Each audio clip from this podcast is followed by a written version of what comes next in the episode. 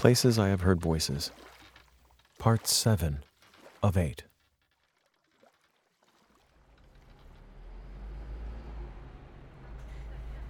When I return my sister's car to her, she accepts the keys with her palm up.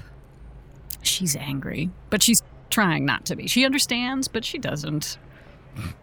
Renata says that she thought the plan to get some time away was going to include my best friend, who's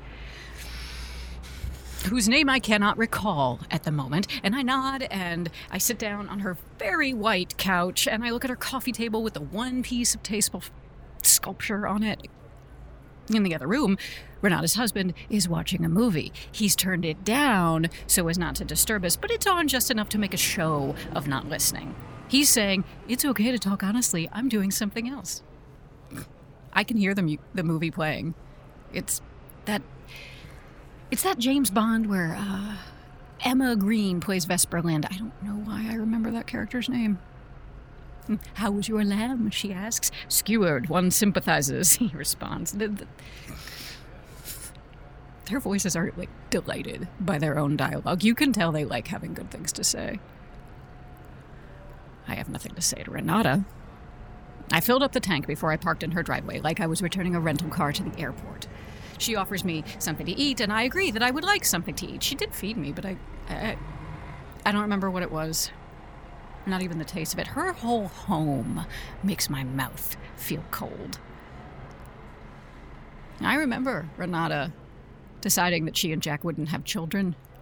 It was because she didn't really love the idea of how children mess up your life, which I understand. But also, she said she felt ill equipped to take care of children who could have certain issues. You know, our family has dealt with addiction, gambling, alcohol. Jack's father was institutionalized for, for having a nervous breakdown in his 50s. So, they were afraid of their own genes fucking up a kid. I also think they just like not having to wake up early.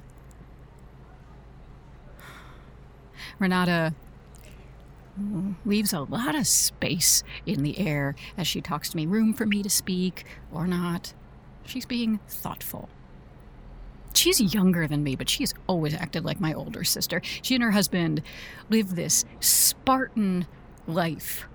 Lots of white space on the walls, almost no messes, good savings for retirement. Like this little whirring machine of competence and agreement. They, they, they, they talk things out, they cook each other dinner. They both work in fields they find rewarding. He's gotten fatter, but but it suits him. It makes him look like an adult. She's sparkling and understanding. They make me feel awful. Awful. And they know it. And they're even really thoughtful about that.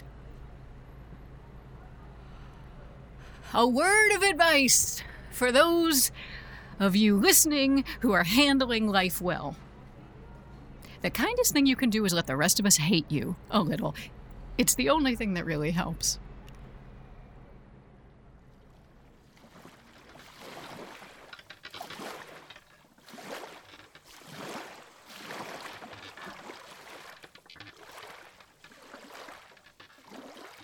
Places I Have Heard Voices is performed by Moira Stone and directed by Jesse D. Hill. Sound design and production by Sean Elias Reyes. Places I Have Heard Voices is written by Matthew Freeman. This is a theater accident production.